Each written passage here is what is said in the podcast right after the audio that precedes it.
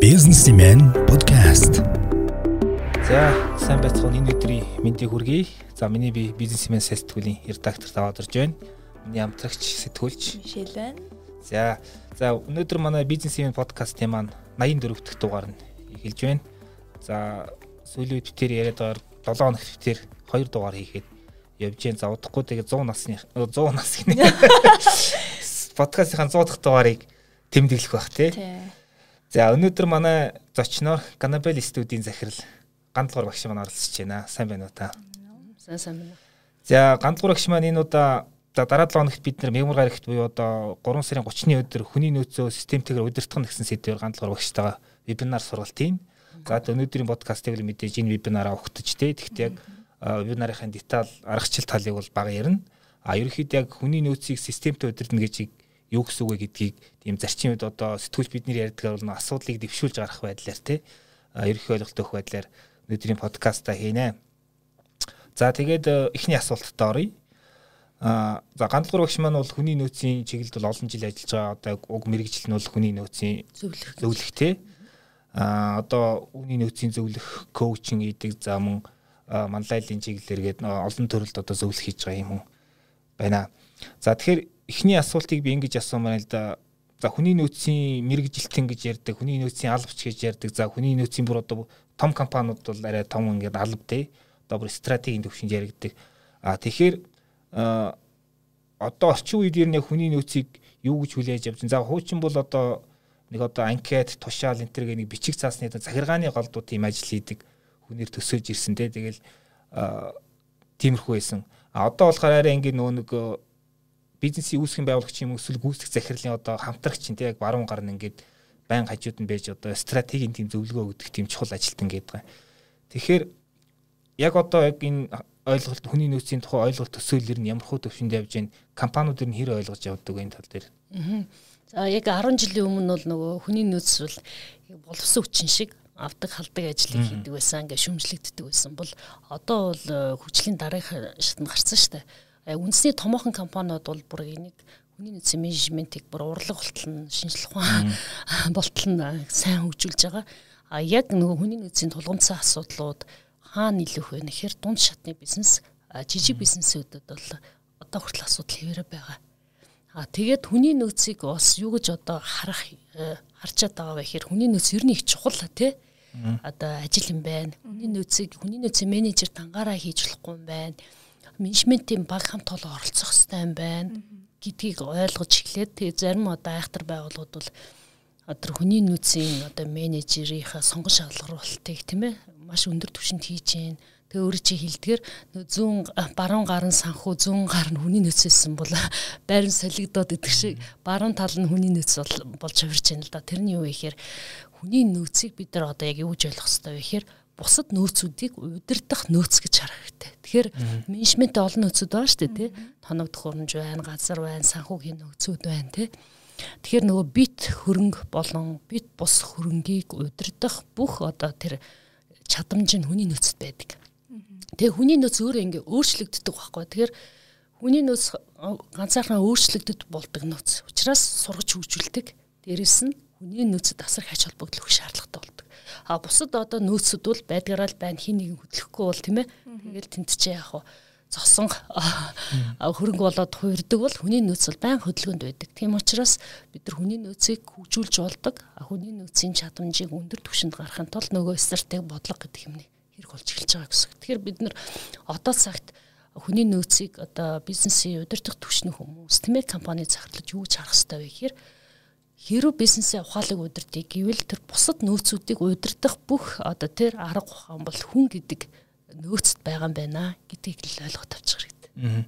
Тэгэхээр та одоо за одоо бол ингээд бидний одоо сайтын хандлалт ингээд хүмүүсийн сэтгүүлийг уншиж байгаа байдлаас харахад нэг хүний нөөцийн сэдв ингээд топ яваад байгаа байхгүй хамгийн их одоо сонирхдаг одоо гэх юм эсвэл нөгөө талаас нь шүдний өвчин болцсон тий компаниуд. Тэгэхээр яг та хэлбэл за одоо Монголын Монгол компаниуд гардаг хамгийн нийтлэг одоо 5 алдаа гэж хэлвэл тий хүний нөөц зэрээр нь яг жишээлбэл жишээ нь юу хэлэх вэ?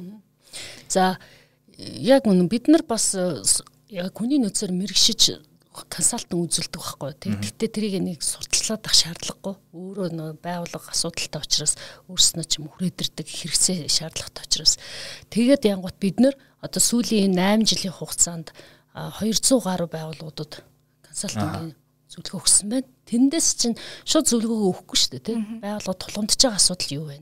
Гэт харахаар таван одоо тийм түлхүүр одоо одоо бэрхшээл гэх юм уу да сорилтууд юу вэ гэхээр нөгөө сонгон шал оруулалт, тасан зохицох хөтөлбөр хийх, суралт хөгжлийн хөтөлбөрөө хийх ерөөсөө бацдаг тийм хүний нөөцийн ямар үзэл баримтлалыг баримтлах юм бэ гэдэг бодлого байхгүй байгаа нь нэг нэмэр асуудал байдаг. Тэгэхээр хүний нөөцийн бодлого бол ерөөсөө байгуулгын тоглоомын дүрм байхгүй. Тоглоомын дүрмээ зохиохгүй бол нөгөө тоглогчд нь ямар дүрмээр тий тоглохоо мэдэхгүй. Аа тэг өөр өөрснийхээ эсвэл дүрм зохионо. Тэг эмх самраагүй байдал үүснэ. Тийм учраас нэг номерын чаленж буюу асуудал бол ерөөсөө толомын дүрмөө зохиох хүний нөөцийн бодлого байхгүй нэг нэмэр асуудал байдаг. За дараа дараагийн эренбид бол тухайн байгууллагынх нь одоо соёлоо шалтгаалж байгаа салбараас нь шалтгаалаад өөр өөр одоо асуудал байгаа. А хоёр дахь бас яг нийтлэг ийм чаленж буюу сорилт юу вэ гэхээр хүний нөөц Монголд их ховор үйдэг.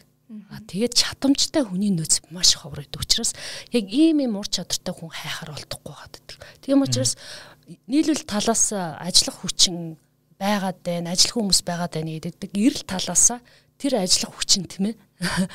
Хүчин яг юм тохирох ажлын байр нь тохирохгүй болчихдоо шүү дээ. Тэгэхээр хоёр талаас эрэлт нийлэхгүй болохоор чадамжтай хүний нөөц дутмаг байдал бол ерөөсөн байнгын үзэгдэл. Энэ бол тасралтгүй одоо үзэгдэл байсан хэвээр байгаа. За 3 дугаарт нэг оролт гаралт аяг хийдэг Монголд. А зарим байгууллагууд хүний нөөцийн бодлого маш сайтай удирдагч нь гайхамшигтай сайн удирдах чаддаг ийм байгууллагт бол хүний нөөцийн оролт гаралт ер нь байхгүй.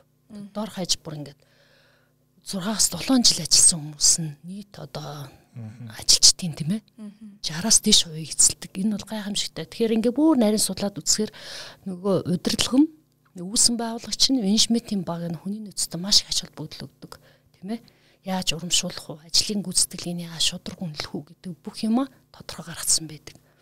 Тийм болоод тэрхээр нөгөө оролт гаралтын хэмжээ эрс багасч байгаа юм чи. Сүүлийн 5 жилийн хугацаанд бол шинээр тэ ажилтан аваагүй юм эсвэл одоо огт бүр ажлаас гарах гарсан өргөдөл байхгүй байх жишээтэй ч юм уу юм бэ А мэдээч нөгөө төслөө хэрэгжүүлэхтэй холбогдуулаад түр ажилтан ч юм уу те эсвэл шаардлагатай байх юм бол шинээр ажилд авч байгаа ч гэсэн гаралтанд баг байна гэдэг чи юу илэрхийлж байгаа нөхөр юм тааламжтай ажлын байртай тааламжтай соёлтой байвал байхгүй. Энэ бол гэхдээ их цөөхөнд орно шүү. Ер нь нэг 13-ны 1 юм уу 2 тал багтана. А 8-д нь бол оролт гаралтын хэмжээ бол тулгымцсан асуудал хэврэл байгаад байдаг. Тэгэхээр чадамжтай Тэгээ ур чадвартай ажиллах хүчин дутагдсан хэвээрээ байгаа. Энэ чаленж хэвээрээ байгаа тийм. Оролт гаралтын хэмжээ их байгаа тийм. Тэгээ нөгөө толомын дүрм тийм ээ тодорхойгүй байдал их байгаад идэг. Дээрээс нь нөгөө хүмүүсээ нөгөө хөгжүүлэхдээ ямар одоо сурвалт хөгжлийг байгууллагад оруулах вэ гэдэг юм шалгуур шүүлтүр байхгүй.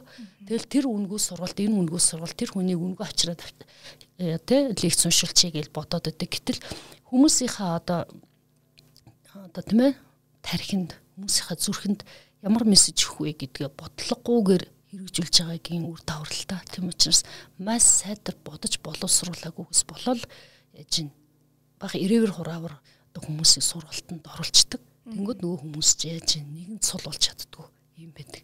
За дараагийн тав дахь нэг том асуудал бол синержи буюу нэг уралд оруулдаг шүү дээ тий. Хоёр хүн хамтдаа хүчрэхийг ингээд баг болж ажиллаж чадах юм бол баг дөрвөн хүн тусдаа тий ажил хийснээс илүү чадамж гаргадаг. За бүр ийм томьёол байдаг. 3 хүн нийлэхээр 10 хүн тусдаа ажил хийснээс илүү их чадамжтай ажиллаж чаддаг. Яг үгүй би энийг нөхөж чаддаг. Тэгэхээр одоо сүүлийн үед бол маш ухаалгаар хүний одоо тоо нэг чухал биш. Яаж одоо ухаалгаар энэ хүмүүсийнхаа одоо чадамжийг өндөр түвшинд гаргах уу? Яаж бүтээмжтэй ажиллах уу гэдэг л тоо бодох хэрэг болж байгаа юм. Тэгэхээр энэ тоо бодох юм нь хүний нөөцтэй холбоотой. Тэгэхээр яг та арга хэрэгсэл тоглоомын дүрмээ тодорхойл гэж штэ тий. Аа тий сайн жишээ бол ерөнхийдөө том компаниуд дээр л гардаг гэж ойлгож байна. Тэгэхээр жижиг дунд байгууллагууд ялангуяа энд тим их төсөв гаргах боломжгүй ч юм уу. Тэнгүүт таасаа ингээд цөөхөн байх нь хамаагүй ингэж болно гэж байна. Тэгэхээр нэг сайн жишээ ч юм уу арга яг зааж өгвөл юу ажиллах вэ? Тэгэхээр сайн туршлага заавал том байгууллага дээр байна гэсэн үг биш. Том байгууллагууд бол яагаад хөгжиж байгаа мэдээж яг хоо эдийн засгийн нөөц боломж зөв удирдах чинь мөн хүний нөөц чухал гэдгийг ойлгоцсон учраас тэр нь бүр нэг хоёр ажилтнтай биш аль болоод албан хэлц болоод хэлсэн бүр газар боллоо томорцсон.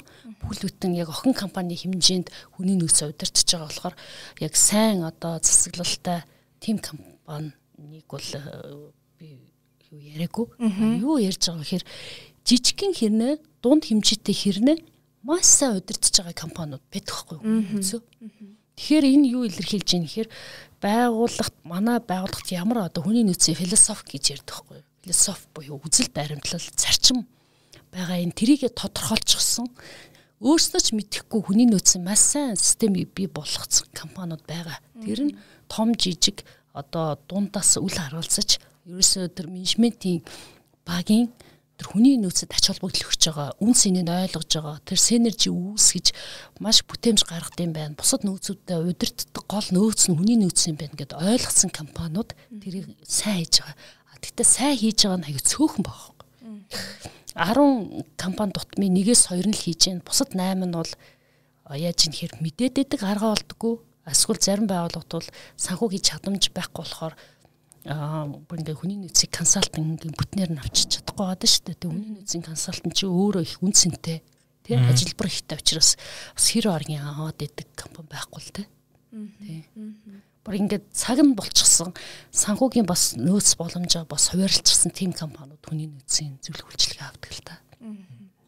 Тэгэхээр одоо яг э, дэлхийн чиг хандлага гэвэл одоо бол мэдээж ингээд бизнесийн бизнес тасралтгүй хөгжиж байна одоо модельийн хувьд ч ер нь тэгэл арга барил бүхэл юм технологи хувьд а гэхдээ одоо болтол ингээд дэлхийн одоо сонгодог жишээ юм уу ерөнтэй яг нийтлэг ер нь ингээд байн хүний нөөцд анхаарч ирэх шалгартсан тийм зарчмууд гэвэл та юу гэж хэлэх вэ? Том жижиг гэлтгүү. Ер нь тэр зарчим нь юу вэ гэхээр тэр юуны арга биелийн хуулиар бол уламжлалт шинжилэл хоёрыг хослуулсан компаниуд хүний нөөцөө аягүй сайн авч яваад байна. Тэр нь юу вэ гэхээр урд нь сайн туршлага болоод хөвссөн байгуулгын нэг тийм нандин одоо юу соёл үүдэг шүү дээ тий. Зөвхөн өөр байгууллагт байдгүй зөвхөн өөрхөн байгууллагт нь байдаг. Тэр зүйлээ бол авч үлдээд харин тасралтгүй шинжилэлт сайжруулалт хийдэг. Яг энэ хоёрын балансыг нь барьж явсан байгууллагууд бол аюу сайн явж байна. Тэгээ би бас 2 жил дараалж олон улсын дэлхийн хүний нөөцийн форумд оролцсон.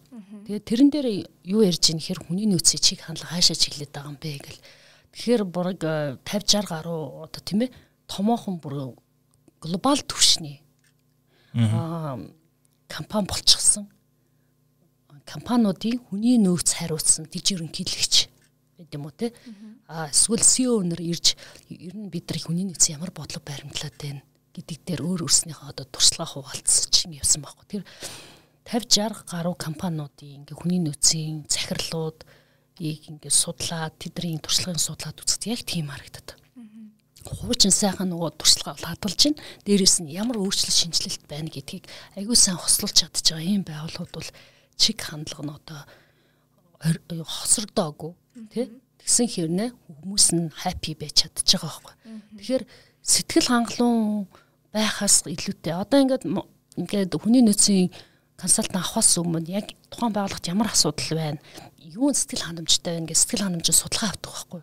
Тэгэхээр зарим байгууллагууд энэ ажилтнууд юу хэлдэг вэхээр цалингаа цагтаа өгч байгаа гэдгийг маш том давуу тал болгож байгаа. Энэ бол бүр байх ёстой үзэгдэл энэ чинь хөлбөрийн гэрээгээрээ одоо тий хүлээс үүрэг байхгүй. Гэтэл хүлээс үүргээ хүлээснийхэн төлөө давуу тал болж байгаа нь бол бас хүний нөөцийн хувьд л арай л хоцрогдсон байгаа байхгүй тий. Тэгээ энэ бол ерөөсөө олон компаниудад тийм харагддаг. За тэгээд нөгөө амралтын өдрөөр амраадаг гэдэг бол үнээрийн одоо байх ёстой бараг те минимум буюу хамгийн багадаа мөрдөх юм болж хувирч байгаа байхгүй. Тэгэхээр бид нэр хүний нөөц өөрөө маш одоо хурдтай өөрчлөгдөж байгаа. Ингээд орчин өөрөө өөрчлөгдөж байгаа. Хүмүүсийн сэтгэхүй өөрчлөгдөж байгаа. Тэр сэтгэхүй амьдралын үзэх үзэл, баримтлал эдгээр нь өөрчлөгдөд ирэнгүүт хүний нөөцийн бодлого тусах хэрэгтэй болж байна шүү дээ. Одоо ингээд дижитал орчинд хүмүүсээ яаж одоо тий ажлыг үнэлэх юм. Тэр хүмүүс ямар хэмжээний эрхчлөө олох юм гэл те тэр хүмүүс төр цаана компьютерийн цаана гэртээ юу хийж байгааг янах боломжгүй а гэхдээ нөхцөл байдлаас шалтгаалаад ийм дижитал орчинд хүний нөөцийн бодлого одоо баримтлах бодлого дотоод журманд хүртэл өөрчлөлт орж байгаа байхгүй. Тэгэхээр чиг хандлага гэдэг бол юу гэхээр дэлхийн нийтэд ямар байна? Тэгтээ Монголын хөрсөнд буух ямар одоо тий зүйлийг бид нар тусгаж авах вэ гэдгийг бол байнга судалж ирэлхийлж хийж одоо хүмүүсээ сэтгэл ханамжтай аж аргалтай л байлгана гэсэн үг. Одоо бол чиг хандлага бол ажилтнууд ажлын байран дээр яаж аж аргалтай тий ажиллаж болох вэ гэдэг нөхцөлийг бүрдүүлэх тийм төвшөнд хүрсэн байхад бид нар цалингаа цагт нь тавьж байгаа штэ энэ манай давуу тал гэж ярьж байгаа нь бол дэндээ хөргөлтэй л дөө. Та чиг хандлага гэлээ тэгэхээр одоо бол хөдөлмөрийн харилцааны айгу тийм шинэ хэв маягууд айгу их ороод ирсэн. Тэг ингээд зайнаас ажилдаг, загас захаар ажилдаг л угаасаа байсан те. Тэгээд одоо юу гэдэг чинь нэг хизээс ч нэг нэг нэг хараагүй хүмүүс ингээд айгу олон жилийн хамт гоо ингээд хамтрааж ажиллаж байгаа тийм тохиолдол өчсөн тань. Тэгэхээр ер нь одоо шин чиг хандлагууд дээр ер нь гол анхаарах зүйлүүд нь яг юу гэж танд харагдаж байна? Нөгөө удирдах төвшний манлайлал яг монголчуудад аявих дутагдаад байна. Одоо дунд зэргийн компани бол 3 түвшинд байгаа шүү дээ. Топ түвшин дунд шат, шат. Жижиг компани бол одоо тий удирдлага тэгээд ажилтнуудын хоёр хуваачиж байгаа. А үндэсний хэмжээний томоохон компаниуд болоод ирэхээр тэд нар чи 4 5 зарим бүр 8 шаттай байгаад байгаа шүү дээ. Тэр би голлож нөгөө жижиг дунд бизнесүүд төр илүү төвлөрч одоо ярихад одоо тэр чиг хандлагын юу гэхээр дунд шатны удирдлагуудын манлайлал ил дутагдаад байгаа энэ бол одоо монголчуудын одоо чиг хандлага болгоод энийг өөрчлөх хэрэгтэй юм байна гэдгийг анхаарч үлэх зүгээр. А дэлхийн хэмжээнд ярих юм бол айгүй харьцангуй ойлголт байхгүй. Бүр үнэмлэхүү том өөрчлөлтүүд гарцсан байж итэл бид нар дэлхийд тэгж ингээд шууд огцом нөгөө капитализмыг алгасаж яадаг хөлөө социализм гэдэг шиг болчих гээд байгаа байхгүй. Тэгэхээр бид нар а дээшигээ одоо нэг од руу харваж саран дээр буурна гэдэг шиг алхам алхмаар явах хэрэгтэй байна. Тэгэхээр алхам алхмаар явхад бидний одоо гол Монгол компаниудын яг дунд бизнес, жижиг бизнесийн одоо захирлуудын нийт шаардлагатай анхаарах хэрэгтэй юм бол юу гэхээр бид нэр хүний нөөцийн одоо менежментийг системчилж чадчихэв үү? Цогцоор нь хийж чадчихэв үү? гэдгийг нэг номер тавих хэрэгтэй. А хоёрдугаарт нь нэг удирдлагын манлайлал маш дутагддаг. Тэгээд ингэдэг байхгүй одоо манай байгууллагт ийм чадамжтай, ийм багаар ажиллах соёлтой бүтээлч мөдэлч гэл ингээл ажлын байрны тодорхойлолт гаргачаад зар тавьчихсангуудаа нөгөө байгууллага нь өөрөө удирдлага нь эсвэл соёл нь өөрөө бүтээл сэтгэлгээг дэмждэггүй те а багаар ажиллахыг ерөөсөө яг огт хүлээн зөвшөөрдөггүй ийм нөхцөл байдал үүсэх юм бол нөгөө хүн чинь яаж юм хэр орчоол тэр байгууллагатай эдээшиж чадахгүй гарчаад байгаа зү. Тэгэхээр энэ дээр яаж юм сонгон шалгаруулах бодлого байхгүй гэсэн үг. Дээрээс нь шинээр ажилтан авчаад байгууллагынхаа соёлд нийцүүлэх юу байхгүй нэхэр тасан зогсох хөтөлбөр байхгүй гэсэн үг байхгүй. Тэгэхээр компани захирлуудтай ярилцж байгаа л нөгөө таван үгнээс танигдна гэдэг шиг за энэ байгууллагт яг ийм хүний нөөц ийм юм асуудлууд дутагдаад байна гэдгийг шууд гаргаад ирч болно. Танай байгууллагт яг ямар асуудал байна гэд нэг хідэн чеклист гаргаал тавингууд за шууд тодорхойлчихно доо. Тэр за Тэр хүний нөөц системжил цогцоор нь харж чадахгүй байна гэж штэ. Тэгэхээр хүний нөөцийг системчлэх ажлыг яг юунаас эхлэх хэрэгтэй гэсэн үг вэ? системчлэг ажлыг хийхээс өмнө гурван юм байгаа. Тэгээд би хичээл дээр рүү задал цаана. Гэхдээ одоо нэг юм гурван юмыг л ойлгочихвол зүгээр байна. Нэгдэх нь юм вэ гэхээр хүний нөөцийн стратеги гэдэг юм гаргана. Ер нь бид нар ямар бодлого баримтлах юм. Бид нар ям ямар философи баримталж хүмүүсээ удирдахжсэн юм бэ гэдэг одоо өнгөрснөөс одоо хүртэл дээр нэг анализ хийж байна. Тэр нь бол тухайн байгууллагын өмнө баримталжсэн хүний нөөцийн философи гэдэг юм гардаг. Тэгээд тэр философиг гарахаар айгүй гоё гоё сонирхолтой дүр зураг гардаг байхгүй. Зарим нь ерөөсөө ашиг мөнгө олохын тулд ерөөсөө хүмүүс аваад халаал халаал те хүнээ хөгжүүлэхгүй явжсан компани байдэ. Зарим нь бол хүндээ маш их анхаардаг те тэгэл хүмүүс нь доктортоос ингээ хөгжиж авчихсан. Тэгэл охин компани бий болгол эхлэнгүүт л нөгөө анх ажиллаж исэн хүмүүсээ бүгднгийн яг хогон компани удирдлага болтол нь чиглүүлсэн тим компани байна. А зарим нь бол бараг хүний нөөцийн менежер байхгүй хэрнээ нөгөө мэдрэмжээрээ удирдах явж байгаад бусад э, одоо менежментийн нөөцүүдээ яг бүгд жигд удирдах явцсан мундаг удирдахч байдаг. Тэгэхээр бид нэр тэр нөгөө хүний нөөцийн стратеги гаргаад хаашаа чиглэж байгаа нөгөө стратеги байгуулгын стратеги төлөвлөгөөн дээр уйлдаж стратеги нь гардаг хүний нөөцийн философи нь өнгөрсөн цаг дээр гардаг. Цаашдаа ирээдүйд ямар юм баримтлах юм бэ гэдгийг гаргангуудаа дараа нь яг үхээр хүний нөөцийн нөгөө HR tools гэж үүдэн штэ. Багаж хэрэгсэл. Тэр багаж хэрэгслээ бэлтэн гэсэн үг. За ийм багаж хэрэгслэр хүний сонгоод шалгаруулахдаа ингэн ийм арга арга хийн. Дасан зохицохын тулд ийм ийм ийм хөтөлбөрийг хэрэгжүүлнэ. Хүнээс сонгон шалгаруулахын тулд ийм ийм ийм ийм асуулгаар үе шаттайгаар аавна гингүүтээ тэр хүмүүсийн ажлын гүйцэтгэлийн үнэлэнгүүтээ энэ хүмүүст ийм юм ур чадвар хэрэгтэй юм байна. Дутагдаад байна. Ирээдүйд биднэрт ийм юм ур чадвар хэрэгтэй юм байна гэд тавдугаарх нь за үнэлгээг нь хийчлээ, шударгаар үнэлчлээ, хэрэгтэй суралт хөгжилт нь хамруулчлаа. Тавдугаарх нь тэр цалин урамшуулсан систем, benefit package нь хийчлээ. Энэ таван tools буюу багц хэрэгслийн зохиочход тэгээ яах вэ? Тоглоомын дүрм тодорхойлчих жоохоо. Тэгэхээр тоглоомын дүрм гэдэг нь HR-ийн таван ийм хэрэгсэл байхгүй багц хэрэгсэл tools гэж ярьдаг шүү дээ. Одоо можин хүн сайн гүйцэтгэлтэй ажиллахын тулд бүх багц хэрэгсэл нь байж ижил өндөр бүтээмжтэй ажиллана шүү дээ. Тэрүүн шиг хүний нөөцийг ингээд системтэй удирдахын тулд яг таван гол багц хэрэгслээ бэлдсэн баг хэрэгтэй гэсэн. А ингээ багц хэрэгслээ бэлдэнгүүтээ удирдлага нь аягүй сөрөг ч юм уу те. Ингээл хичээл зүтгэлтэй ажиллах гал юм байж ятал за битгий олон юм санаачлаатай боль мольж гэдэг юм уу те. Ингээд нөгөө толомынхаа дүрмээр явах гэж итэл нэг дунд төвшний ч юм уу топ төвшний захирал нь дундуур нь орж ирэл те. Болоо л өөрийнхөө хувийн үзмжээр шийдэл үгүй байхгүй би мэдчихээн гэл те. Би эзэн байхгүй ч гэдэг юм уу те. Би эсвэл эзний хүүхэд нь байхгүй юу гэсэн байдлаар ингээд нөгөө толомын дүрмийн нэвдээд дундуур нь орж ирээд тах юм бол за тэгээд нөө удирдлагын малал байхгүй. Тэгээд нөгөө толомын дүрм байгаад ч нэмэргүй. Тийм учраас гурван юм нийлжиж хүний нөөцийн системтэйгээр өдөртдөг байхгүй. Тэгэхээр тэрийг л хийв. Анханасаа л ингээл нэг хэлээр ойлгомжтой ингээд тогтоочих хэрэгтэй шүү дээ. Ингээл лигийн шүү гэдэг шиг тий. Тэгэхээр стратеги нь гарчлаа хүний нөөцийн. Стратеги гэхэр нэг тийм гадаад нэр хэцүү юм шиг санагдаад байдаг. Ерөөсөө ямар үзэл баримтлалаар яаж удирдах юм? Тэгээ хүний нөөцийг бид нар ямар төвшөнд одоо тий менежмент хийх юм бэ гэдгийг тодорхойлонгуудаа түлсээ зохиочлоо. Энэ түлсийг ингээд хэрэгжүүлэх явцад юу гарч ирэх вэ? Удирдлагын манлайлал яг хөө дэмжиж өгнө. Тэгээд эрэнгүүтэл богино хугацааны үр дүн гараад ирэнгүү тэрийг хэмжинэ. Бас хэмжих, тоор руу шилжүүлнэ шүү дээ. Богино хугацаанд ийм юм үр дүн гарлаа. Нөгөө оролт гаралтын хэмжээ 10%-аар багассан шүү. Гомдлын үйлчлүүлэгчтэй гомдлын хэмжээ 40%-аар багассан ч гэдэг юм тийм. Гэт ингээд нөгөө үзүүлэлтүүд ингээд 10-аад үзүүлэлт үүдэн. Гэтэ энэ 10-аас гурвыг нь сонгочихъя тэр байгууллагын онцлогоо шалтгаалаад гурван үндсэн төлхүүрээр богино үр дүнгээ хэмжчихэнгүүтээ энийг хэрэгжүүлээ болж гэн гэж сайжруулалт тэнгүүтээ урт хугацаанд бид нар энийг хэмжинэ гэж гаргачихдаг байхгүй. Тэнгүүт нь байгууллагын нөгөө гүд вилийн хэмжээ буюу компани нэр хүнд ингэж тэдэн хуваар нэмэгдэнэ ингэнэ гэлтэй ингээд бүр ингээд нэг ажилтнанд ногдох тэ орлогын хэмжээ тэдэн хуваар нэмэгдүүлнэ гэдэг юм бүр ингээд тоо нэгжээр гараад ирэх юм бол тэгэл Тэр чинь тэгэл янз бүрийн систем байгаа. Ер нь одоо за яг уу нэг үйл цех одоо нэг 20 хүн ажиллах шаардлагатай үйлдвэр байлаа тий. А нөгөө талд нь одоо 20 хүн ажиллах ёстой PR агентлаг гэдэг юм. Энэ хоёрт шаардах одоо тэр ур чадвар юу бол арай өөр бах тий. А гэхдээ ер нь яг салбараас үл хамааран тий.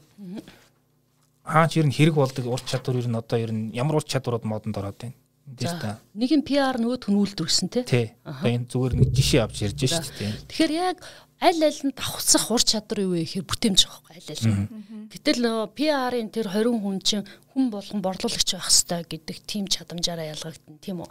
Тэгээ маркетинг хийх, сошиал медиа дээр ажиллах чадвар, компьютер дээр ажиллах чадвар гэдэг ингээд нөгөө софт скиллүүд нь техникэл ур чадрууд ингээд өөрчлөгдөж явчихна. А нөгөө үйлдвэрийн үйлдвэр талд нь бол яаж нөгөө голлог талбай гарах уу, хэрэглэгчд нийцсэн чанарын дагуу нөгөө ISO стандартыг нэвтрүүлж гэнэ үг ингээд тусдаа салаа явчихна. А нийтлэг хоорондоо ингээд хавралдах тийм ур чадвар бол яг бүтээмжээр огтлцдаг байхгүй. Тэгэхээр хүний нөөцийн төр нөгөө системтэй хэрэгжүүлэхийн тулд нөгөө бүтээмжтэй ажилтан гэдэг хөтөлбөр юу гаргачихвал зүгээр идэв. Тэгэхээр тэр байгууллагын бүтээмжтэй ажилтан гэж ямар ойлголтыг хэлээд та. Тэг яг энэ дээр л уулзна. Тэгэхээр бүтээмж гэдэг бол нэг хугацаанд хийх ажлын үр дүн шүү дээ. Тэгэхээр тэр ажлынхаа үр дүн үр дүн тооцох нэгжүүд нь өөр болохос биш бүтээмж бол үргэлж яг уу нэг тоогоор илэрхийлэгдэнэ гэсэн үг. Тэгэхээр одоо PR-ийн ажилтны бүтээмж одоо тэ үйлдвэрийн ажилтны бүтээмж гэдэг яг тийм үзүүлэлтүүд нэг байж болно. Тэгэхээр энэ хүн нэг ч хугацаанд хийх ажлын бүтээмж нь ямар байсан. Тэ дээрэс нь тухайн байгууллагын нөгөө бүтээмжүүдийг ингээд салаа салгаа нарийн ингээд гарангуудаа за ийм гурван бүтээмжээр хэмжинэ гэж гаргад тэр шүү дээ.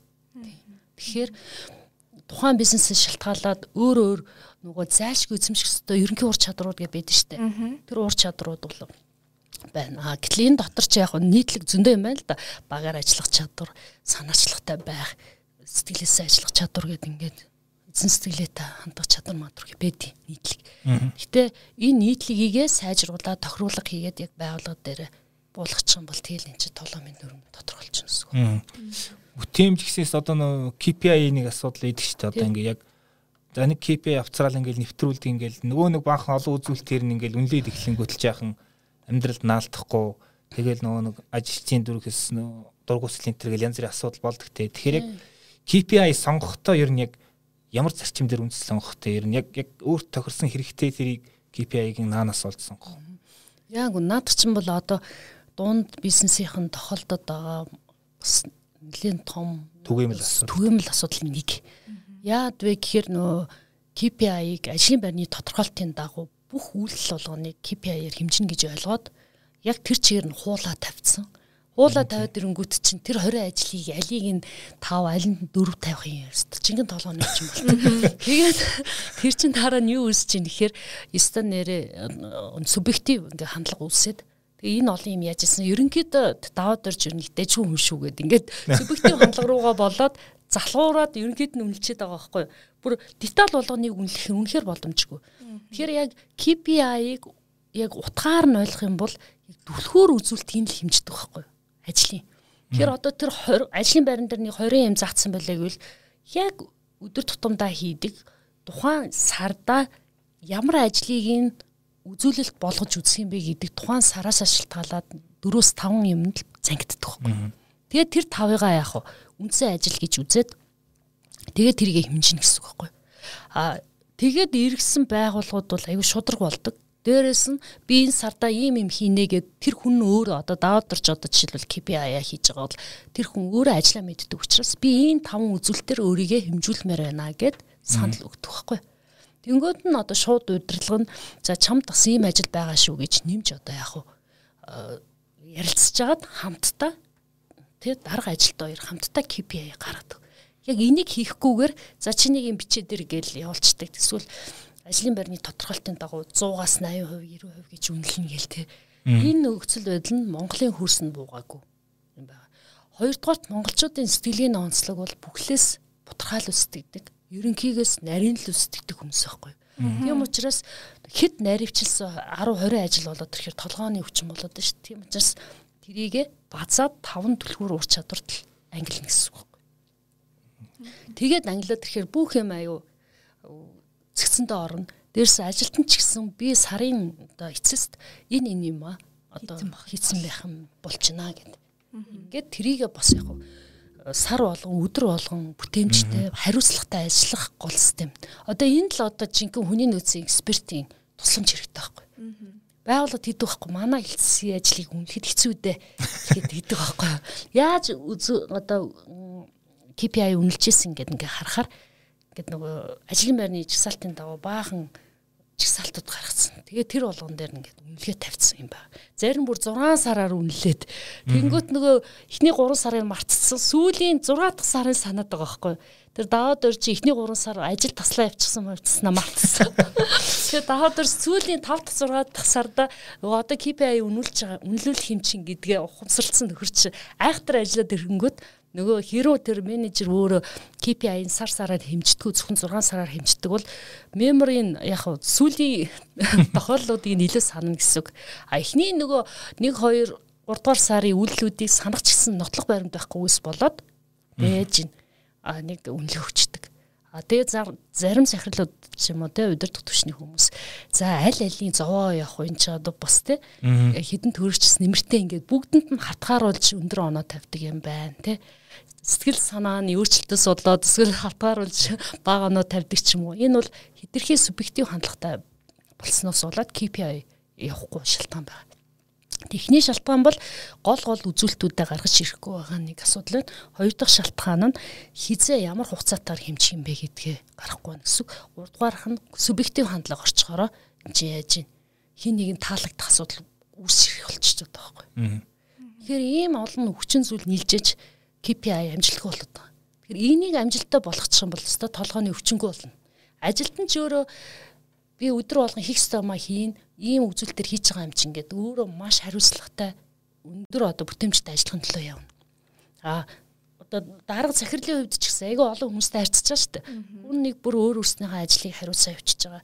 Дээрээс нь ажлын үзүүлэлт нь тодорхой юм чи одоо юуны төгсгөлд нь сарынхаа төгсгөлд нөгөө үзүүлэлтийнхаа дагав нөгөө хүн өөрөө үнэлнэ захирал нь бас үнэлээд тэгээд за хоёлаа чи энэ энэ дээр одоо 20% авсан байна. Гэтэл тэр хэмжигтүүч нэгжээ ингээд процесс дараалал болгочтой байхгүй. Жишээлбэл дизайн одоо хийн гэсэн байвал дизайн боловсруулна, хянуулна, сайжруулалт хийн, батлуулна гэсэн дөрвөн ажил байлаа гэж бодъё. Гэтэл энэ дөрвөн ажлын хоёр дахь дээр нь явж ивэл тэр хүн хэдээс ч бүт оноо авахгүй шүү дээ. Хийн гээл тавьчихдаг тий. Тэгэл чи хийсэн мүү? Хийсэн шүү дээ. Тань руу явуулсан шүү дээ. Тэгэл асуудал үүсэж байгаа байхгүй. Аа хийсэн юм байл үгээ 20 оноо авчихдаг. Гэтэл ажил нь ийм бэл дунд явж байгаа байхгүй.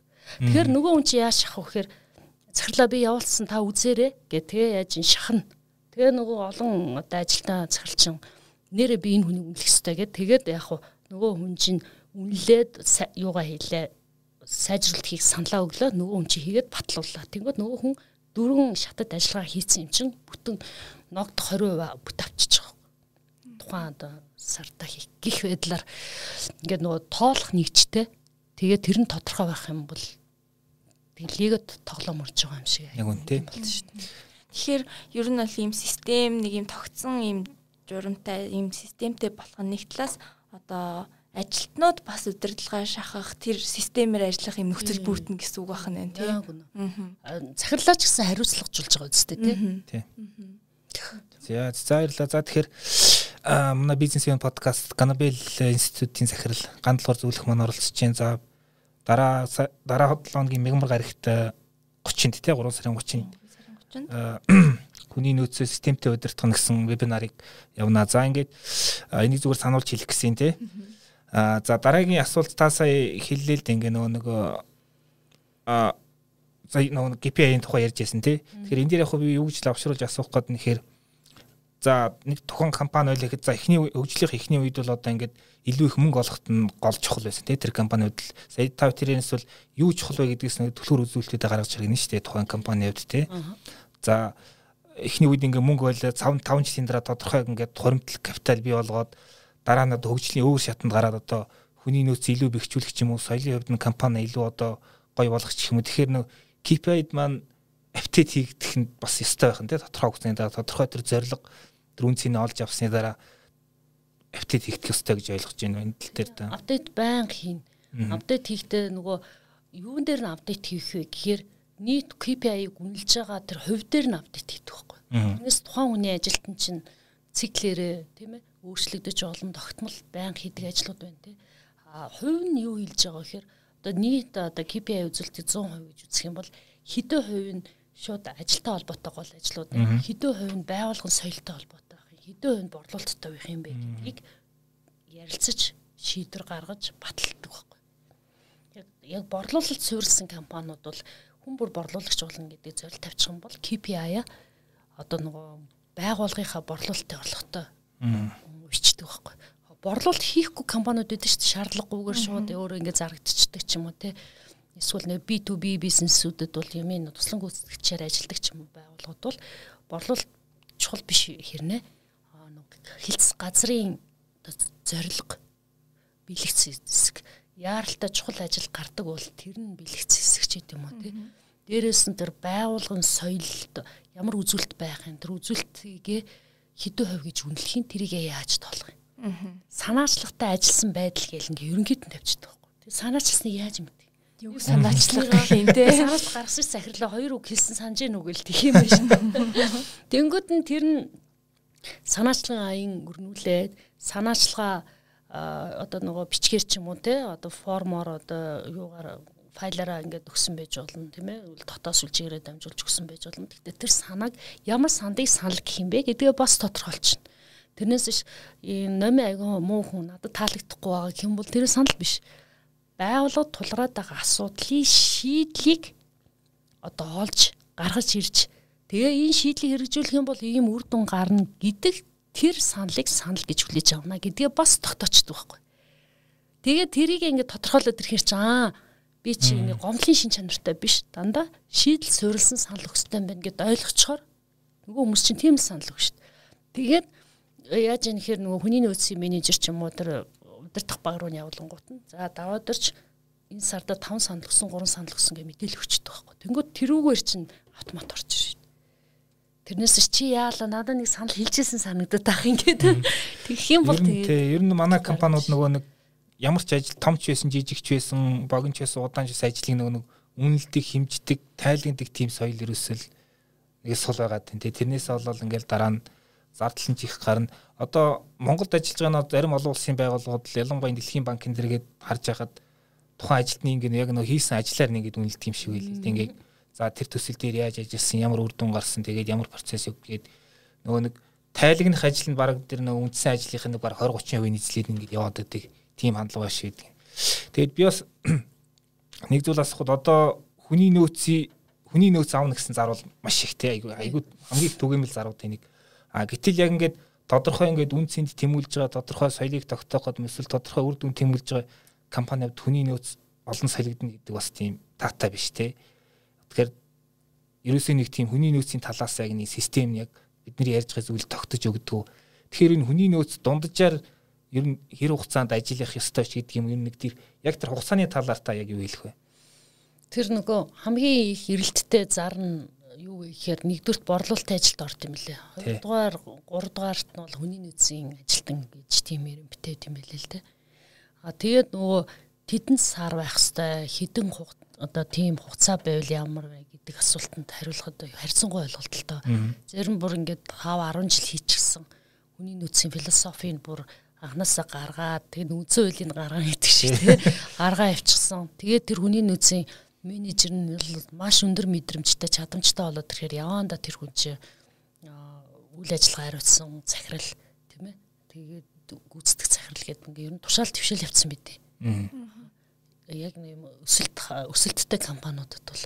Тэгэхээр хүний нөөцийн менежерийн ажил өөрөө мэдрэмж шаарддаг, төлөвлөлт шаарддаг тий байгууллагын соёлыг сайжруулахын тулд өөрөө байнгын нөгөө төр дотор нь орж ажилладаг хэлс газрын уялдааг нь хангадаг дата цуглуулж тий тэрэн дээр анализ хийдэг юм дотоод анализ хийдэг юм. Учраас ер нь бол маш нэр хүндтэй байдаг. Ямар санда Alibaba-гийн Jack Ma-чин одоо тийм ээ нөгөө би өөрийгөө суралт хариуцсан царил гэдэг албан тушаал тамаар байна гэсэн байгаа шүү дээ. Тэр нь юу гэхээр ерөөсө тэр ийм хүний нөөц ямар чухал юм бэ? Дээрэс нь хүмүүсээ хөгжүүлж одоо хөгжлийн дараагийн шатанд гарахын тулд багаас нь хүмүүсээ тий доороос нь бэлтгэх хэрэгтэй юм байна гэдэг. Тим албан тушаалыг өөрөө бүр ингээд зохиож шít хүний нөөцтэй ач холбогдол өгдөг. Тэрэн шиг хүний нөөцийн менежер өөрөө ямар үед их туршлагатай болох вэ гэхээр дотор нь орж ажилдаг байгууллагыг бизнесийн систем нь ойлгодог тийм хүний нөөцийн менежер бол бас сайн хүлэн шүргддэг. Гэтэл зөвхөн одоо үйлдвэрчний эвлэл шиг ажиллаад ингээ хандаад ах юм бол тэр байгууллага чинь тий ашигтай ажиллах хэрэгтэй, үнцэн бүтээх хэрэгтэй байгаад идэг тий. Одоо Америкийн маш олон компаниуд нь одоо нэг үйлдвэрчний эвлэл нь хит их тийм ээ ингээд дарамшгалт өгсөнс болоод дампуурсан олон компаниуд байдаг. А тийм учраас нөгөө хүний нөөцийн менежер өөрөө мэдрэмжтэй байх голынхаа хоёр талыг ойлгодог. Голын нэг тал нь тий ажил олгогч нөгөө тал нь ажилтан гэж явдаг шүү дээ. Үлдэрчний хэллэр бол. Гэтэл хүний нөөц бол тэр хоёрын гүр болох хэрэгтэй гэж итл аль нэг талд оорч болдоггүй юм юм л да. Тэгэхээр дотроос нь ойлгодог мэдэрдэг одоо захирал хүн юу хүсэж байна тий ямар болохыг хүсэж байгаа гэдгийг ойлгодог. 5 10 жилийн дараа манай байвал хаашаа тий шилжих гээд байгаа юм. Юу чухал баримтлах гээд байгаа юм манай байгууллага тулгамдж байгаа асуудал юу юм бэ гэдгийг мэдэрч бүр ингээ эзний сэтгэлийг сандаж чаддаг хүний нөөцийн менежер бол маш их чадамжтай байна гэсэн. А тэр цаг хугацааны хувьд бол 2 одоо жил 5 жил гэж хэлэхэд бол хэцүү. Надад тийм судалгаа статистик бол байхгүй. Гэтэ хөвчлэн дандаа твшээ явцсан байдаг. Тэгэхээр хүний нөөцийн яг альбаны дарагч юм уу менежер хүн та түрүү хэллээ удирдлагын манлайлал чухал гэж байгаа штэ нөгөө талаасаа одоо хүний нөөцийн менежер ч гэдэг юм удирдлагатай яаж нөлөөлж болох вэ? Тийм нөлөөллийн аргууд ч гэдэг юм. Одоо тийм асуудал их гараад байгаа ажиллаж байхад хүмүүс ингээд энийг удирдлагатай яаж олгох вэ гэсэн тийм менежерүүд айгүй их байдаг юм шиг санагдтiin. Тэгэхээр нөлөөллийн ямар арга хэрэгслүүч гэдэг юм уу байдаг вэ? удирдлагатай ойлгуулахын тулд удирдлага нь юу хүсээд байна ямар асуудал толгоонд нь те толгооны хүчин болоод байна гэдгийг ойлгох хэрэгтэй. Тэгэхээр нөгөө бизнесийг системээр нь олж хардаг байх хэрэгтэй. Тэгээ хүний нөөц гэдэг бол олон нөөцүүдийн нэгийг л удирддаг ажилтан байхгүй юу? Гэтэл одоо санхүүгийн одоо тий нөөцийг удирдах хэрэг гарна, тооног төхөөрөмж, офис одоо үйл хөдлөх хөрөнгө гэд тэгээ бараа, тооног төхөөрөмж гэл ерөөсө CEO-д бол өстой толгойн хүч их байгаа дээ.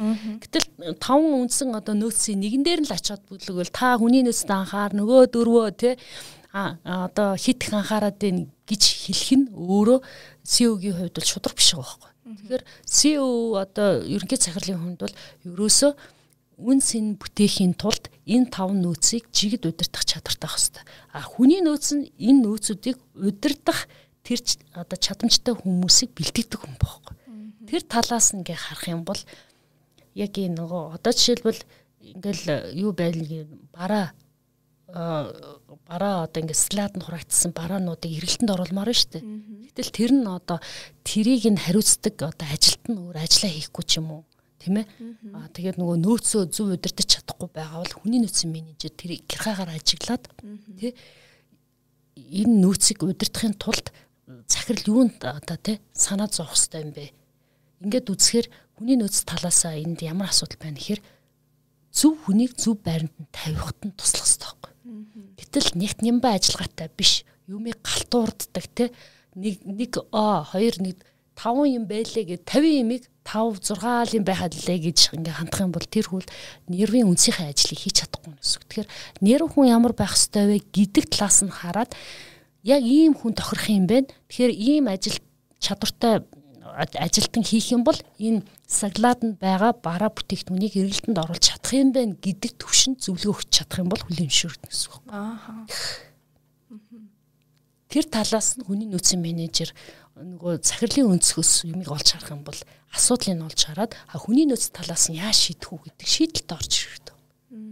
Энэ дээр зүгээр би нөгөө дайгаад асуухад одоо зарим тохиолдолд ингээ нөгөө нэг э, хүний нөөц нь гайгүй ингээ боломжийн ажиллаад ингээд яг тэр нь асуудлыг олж хараад юу хэрэгтэйг нь мэдээд байгаа мөртөл захирал нь адекватны биш те ингээд нэг сонин сонин шаардлага тавьдаг эсвэл ингээд хийсэн юмнаас ухардаг ч юм уу. Тийм тохиолдолд тэр хооронд одоо яаж маний орлого одоо нөгөө нэг ажилтнууд нөгөө захирал ингээд штэ гээл тэгэхээр одоо тэгэл тэр хооронд ч нэг бас нэг уян хатан байх тийм энэ дээр яг хүний нөөцүүдэд зориулаад ямар зөвлөгөө өгөх вэ тэгэхээр хүний нөөцийн менежер өөрөө захиралд ямар ур чадвар дутагдаад байна гэдгийг соргогоор мэдрэх хэрэгтэй.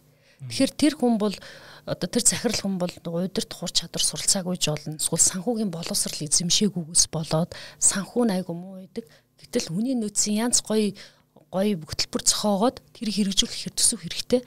Тэгээд төсөв байхгүй, санхүүгийн боломж байхгүй бол тэгээд нам зогсчихж байгаа байхгүй. Тийм болохоор а энийг ойлгуулахын тулд тэр захиралдаа ийм сургалтанд одоо тий та суух юм бол ингэж ингэж юм таны чадамж дэвшлэх гэдэг. Ингийн бол манай бүтээмж нэмэгдүүлэх гэдэг. Ингээд тэр хүний хэлээр ярих ярьж чадах юм бол нэгдүгürt нөлөөлж чадна гэсэн үг. Тэрнээс ш ямар арга техник ашиглах вэ гэхээр ямар загналтай байна биш те. Тэгээд нөөлж үдстэй нэш чинь а хэлбэрүүд нь бол чул биш. Чанарын ямар өөрчлөлтийг хийх ёстой вэ гэхээр ерөөсөө энэ байгууллагын одоо энэ бүх нөөцүүдийг а ухаалгаар өндөр одоо бүтээмжтэй удирдахын тулд ингмээр байна гэд CEO-гийн өнцгөөс харах юм бол аа ойлголоо гэнэ. Тэгэхээр хүний нөөц дангаараа хүчрхэг байгаад бусад нөөц төр санхүүгийн хуримтлагдсан ашигга буруу хуваарлсан санхүүгийн одоо нөгөө тийм эмгцэгцгүй сахилга батгүй зөвхөн хувьдаа ингэж зарцуулаад байх юм бол бас бизнес явахгүй шүү дээ. Тийм учраас аа манай захиралд санхүүгийн боловсрал хэрэгтэй юм байна. Манай захиралд нөгөө процессын зурглал хэрэгтэй юм байна Тэ? А манай захиралд хүний нөөцийг системтэйгээр удирдах чадамж хэрэгтэй юм байна гэж мэдрэмжтэйгээр санал болгоно. Ядаж одоо тэнд тим сургалтын та очиж нэг суучил зүгээр ч гэдэг юм тий. Тийм мундаг ухаалчтай тэгээд ийм сэтгэлтэй хүний нөөцийн менежерүүд маш байдаг. Тэр мэдэрч чадчихна гэсэн үг байхгүй. Байгууллагынхаа төлөө тий зовинжэн хэрэгтэй зүйлийг нь олж харж чинь гэсэн үг байхгүй. Тэрийг нь удирдлагуудаас нь л Тэгэхээр толгооноос л өөрчлөгдөнө. Толгооноос нь өөрчлөгдөхийн тулд хүний нөөцийн менежер станаар нөлөөлөх тэр тактикуудаа дараа нь ашиглах гэсэн юм. Бас нэг зүгээр сонирч их юм асуулт асуусан мөн л одоо ингээд яг хуу эдийн засгийн нөхцөл байдал бас амаргүй болж байна те. Ингээд ажилтнуудаа халж байгаа газар үзэндээ те. Одоо хэдэн 10-аар нь ингээд тэр дор нь цомтгол хийж байгаа газарч байна. А зарим нь ингээд бас ганц хоёроор нь ингээд нэг халж байгаа газар очсон байгаа. Тэгэхээр ер хаалгын стратеги гэж ер нь яг тийм байна ер нь энэ яг хүний нөөцтэй яаж шалгаж байна. А зарим үед ягаад ингэж асуугаад нөхөр ингээд цаг хэцүү үед ингээд халахаас арга болоод ирчин угаасаа л дийлэхгүй болж байгаа юм чи халж байгаа ч та. Гэтэл ингээд буцаад гайг болоо буцаад нэг хүмүүс хэрэг болох байх тохиол гарна штэ. Тэр нь одоо халсны дараа тийм янз бүрийн сөрөг үр дүнгээр гардахгүй тулд одоо яаж халах ёстой вэ? Араа бодож байгаа. Араа бодож тийм. Хөдөлмөрийн харилцааны э, харилцаар мэрэгсэн хуульчд энэгээр бол мэрэгсэн байдаг. Энэ дээр бол нарийн зүйл өгөх бах. А миний хувьд бол яг тэргээр мэрэгшээг учраас тэгвэл зүгээр ингл зүгээр гэж хэлж чадахгүй байна. А дотоод журам болон хөдөлмөрийн хууль дээр юу гэж заасан байна? Тэрийг дагах хэрэгтэй болдог. А мэдээж нөгөө ажлаас одоо цомтгол доорох тэтгэврт гарах гэдэг чинь бас хүний нөөцийн бодлогын нэг хэсгэлтэй. Яг халах стратеги хийсэн илүү нөгөө ажилд авах сонгон шалгаруулах гэдэг хэсэгтэй байдаг шиг нөгөө retention policy гэж нөгөө хүмүүсээ яаж тогтоон барих уу гэдэг бодлогоос гадна шаардлагатай нөхцөл байдалд яах вэ гэдгийг хүний нөөцийн менежер шийддэг стратегийн одоо удирдлагын баг шийддэг байхгүй. Удирдлагын баг яалтчгүй хүний нөөцийн маш гой бодлого хэрэгжүүлээлээдэг эдийн засгийн хүнд байдалд орох юм бол яах вэ? Хүний нөөцийн бодлого бол байгууллагын стратеги төлөвлөгөөн дээр суурилж бодлого хэрэгжүүлдэг. Тэгэл хүмүүс байнга шинээр хүмүүс аваад хөгжүүлээл гэдэг. Гэтэл тэр нь яг уу бүтээмжид нь яг горлого олж чадахгүй л агшаа шүү дээ. Тэгэхээр тухайн байгууллага одоо нөө тийм томрох биш тий тэлж томрох биш. Одоо энэ дэр тис шүлдэх бодлого барина тий энэ хямралыг тий ингэж нөгөө өнтөө даммаар байна гэх тэгэд тэрнгөт нь бүх нөгөө бодлогод ч өөрчлөлт орох байхгүй. Тэгээ хүний нөөцийн бодлого чинь мэдээж хүн авахгүй тодорхой дасан зохицох хөтөлбөрөөрөө дамжуулаад сэтгэл зүйн бэлтгэлийг хийн. Тэгээ хөдөлмөрийнхөө хуулийн дагуу тий хэрүү цомтголд орох ч юм уу гин талах юм бол яадаг лээ нэг буюу түнэс дэш цалингийн нөгөө. Тэгээ ер нь бол нөгөө ойлгуулах ажлыг хийнэ гэсэн үг. Бид нар нэг олонсын байгууллагатай хамтарч 3 жилийн турш одоо нөгөө цомтгол явуулах шаардлагатай тийм байгууллагатай хамтран ажилласан. Тэгээд энэ хугацаанд бол нэг ч удаа хүн одоо хуйлдод тий гомдол мэдүүлээгүй байхгүй юу? Яагаад гомдол мэдүүлээгүй вэ гэхээр сэтгэл зүйн бэлтгэлийг хангасан. Дээрэс нь дараагийн ажлын байр олоход нь тусалж бид нэр хөтөлбөрийг нэрвэжүүлсэн байхгүй. Тэгэхээр энэ ажлаас гарлаа гэд таны амьдрал дуусахгүй. Танд харин шинэ боломж байна. Тэ? Та одоо өөр салбарт өөрийгөө турших боломж байна, тийм ээ? Та өөрөө төрөмс байгуулга байгуулж явах боломж байна. Та өөрөө ажлын тэ байрыг нэмэгдүүлэх боломж байна гэж тараал тэнгүү нэрэ тийм биш тэ харин энэ чинь боломж юм биш тэ гэд Ингээд нөгөө out placement program гэж ярьдаг англиар бол тэр нь юу вэ гэхээр одоо ажлаас халахтай холбогдуулаад ингээд бодлого шүү дээ цөөлөх бодлого барьсан бол цөөлөх бодлоготой холбогдуулаад хэрэгжүүлдэг тэр арга нөхгүй. Тэгэхээр бид нэр яаж юм тэгэхээр маш нөгөө ухаалгаар тийм нөгөө хүмүүсээ бодож ингээд хэрэгжүүлээд байх юм бол маш үр дүнтэй байдаг. Тэгэд нэг ч хүн одоо гомдол мэдүүлэлээгүй, нэг ч хүн хуйлд одоо тий хууль шүүхээр яваагүй байхгүй. Бүгдээрээ тэрийг яг нэрэ боломж юм байна гэж хүлээж авсан. Энэ бол Монголд аюу шинэ ойлголт. Тийм ээ тийм. Бас нэг зүйлийг би асуухгүй болохгүй хаа энэ одоо нэг хандлага буюу ур чадварын асуудал хэлнэ ярьж байгаа. Одоо ур чадрыг хандлагыг ажилд авах гэсэн үйл ихтэй ярьж байгаа те. Тэгэхдээ бас нэг итгэгийн нэг тийшээ тууларч бас болохгүй юм шиг. Энэ дээр яг та зөвлөх хүний хувьд яг ямар хөө зөвлөгөө өгөх мөрөө тэр хандлага ур чадрын одоо тэнцлэх юм юу гэх харьцаа гэх юм уу? Ямар тохиолдолд алийг нийлүүд үүсгэх юм гэдэг ч юм уу те. Тэгэд нөгөө бас сүүл рүүгээ нөгөө менежментийн хүний нөөцийн юм судлаад ирэхээр нэг юм дээр тулж ирээд идэх байхгүй Монгол ухаан Монгол ахуйд дээр тулж ирээд байгаа. Тэгээ тэрэн дээр нөгөө хандлага гэдэг бол биш үү те хөдөлгөөн гүйцэл байхгүй олон жил 20 30 жил те яг тэр гэр хүмүүжлэр явцсан учраас тэр хөдөлгөд маш хэцүү байдаг. Тэгэхээр энэ доктортой зүйл гэж харж байгаа. Уур чадрыг хөгжүүлж болдог. Тэгэхээр альва юм чинь нөгөө сая нүмний ярих дуртай тэр арга билег гэдэг чинь тэр байхгүй юу? Хөдөлгөөнтэй зүйлийг хөдөлгөж болох юм нь ур чадвар. Хөдөлгөөнгүй юм нь яг хандлага байхгүй. Тэгээ анханасаа яагаад хандлага зөвтэй хүн авчих вэ гэхээр тэр хандлагыг өөрчлөхийн тулд зөвхөн нэг хүнтэй коучингөр ажиллахад дор хаяж 6 сар тэгээ зарим бүр 12 сар шаардаж чич тэр хүний амьдралыг үзэх үзэл хуучин дадлуудыг өөрчилдөг. Хандлагад өөрчлөлт гаргадаг юм. Гэтэл нөгөө байгууллагч ямар ингээл байн коучинг хийгээд авах биш те.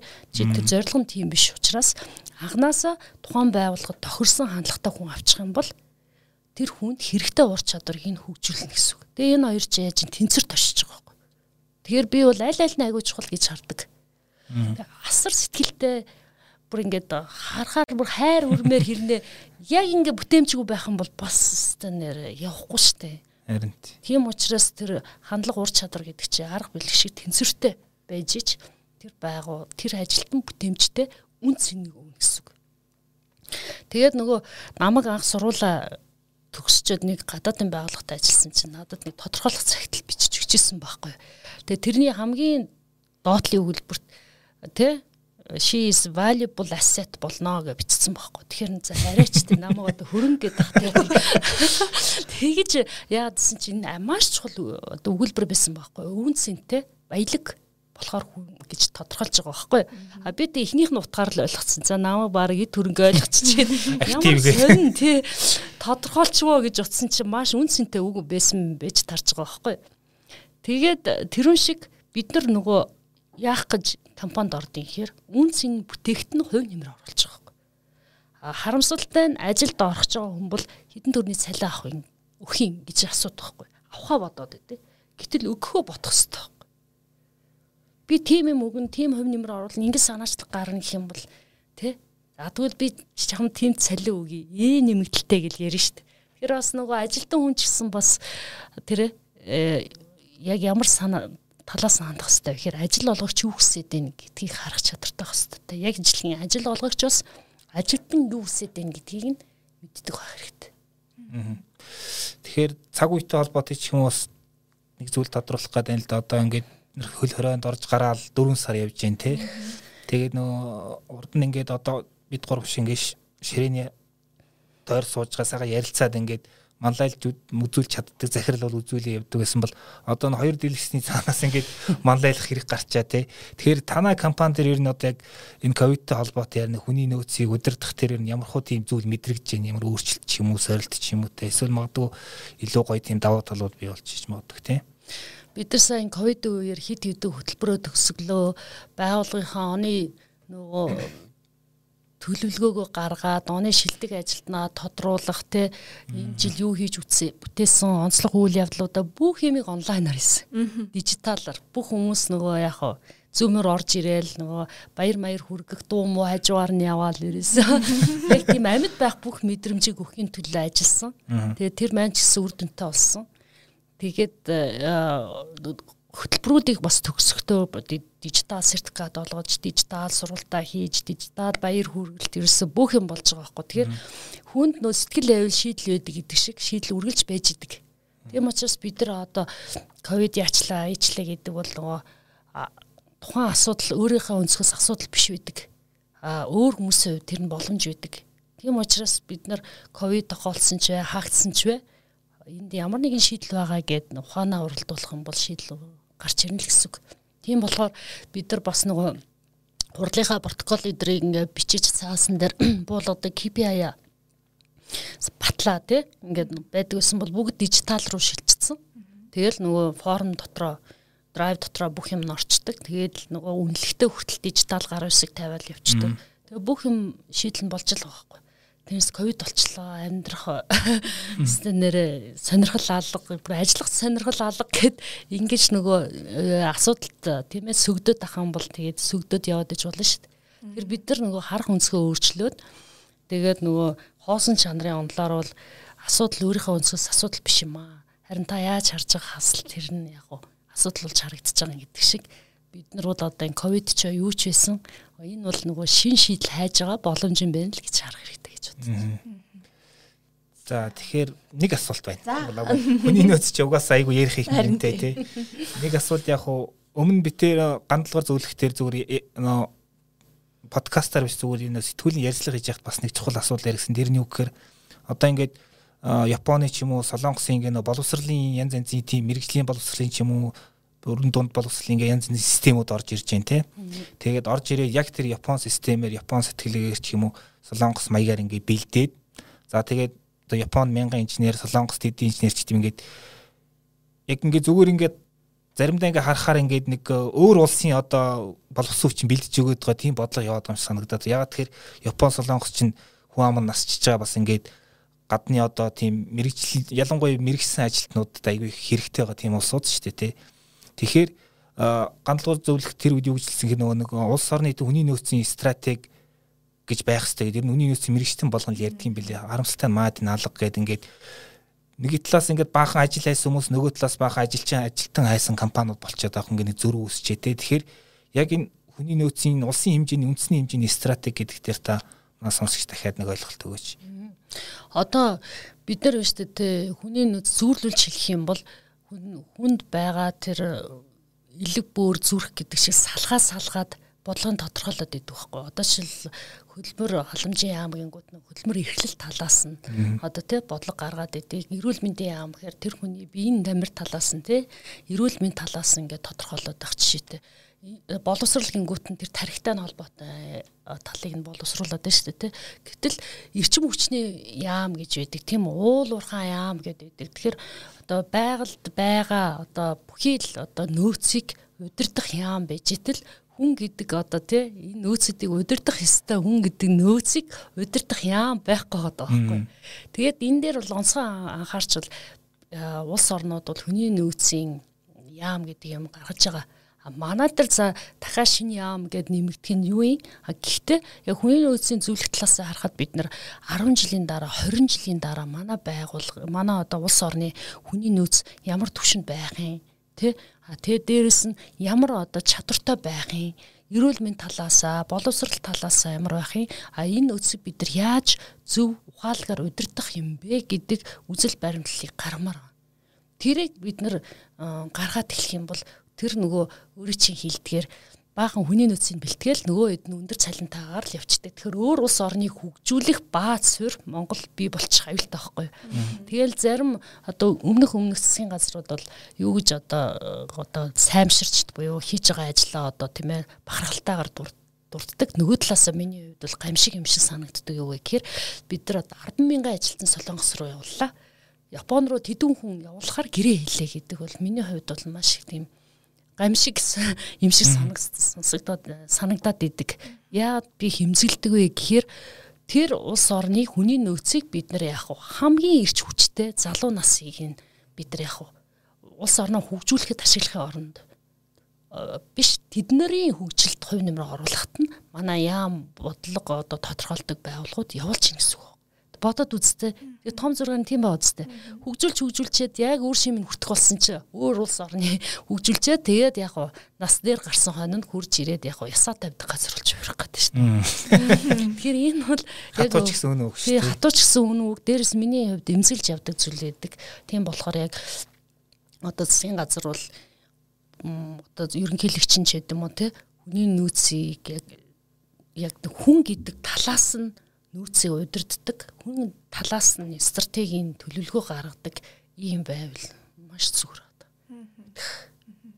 Хуучин бол одоо нэг энэ жил за тийм салбарт нэг тэдэн мэрэгжил хэрэгтэй гэж бүгдийг яг бодлоготойгоор ингээд бүр тоо заагаа явуулдаг гэсэн бас нэг тэр бол бас нэг аюу сайн тал байсан юм шиг байна. Тийм тийм сайн тал байсан. Тэр бол Тэр чинь төвлөрсөн л гэсэн болохоос биш улс орны бодлого бол утгаар нь хэрэгждэг байсан баа.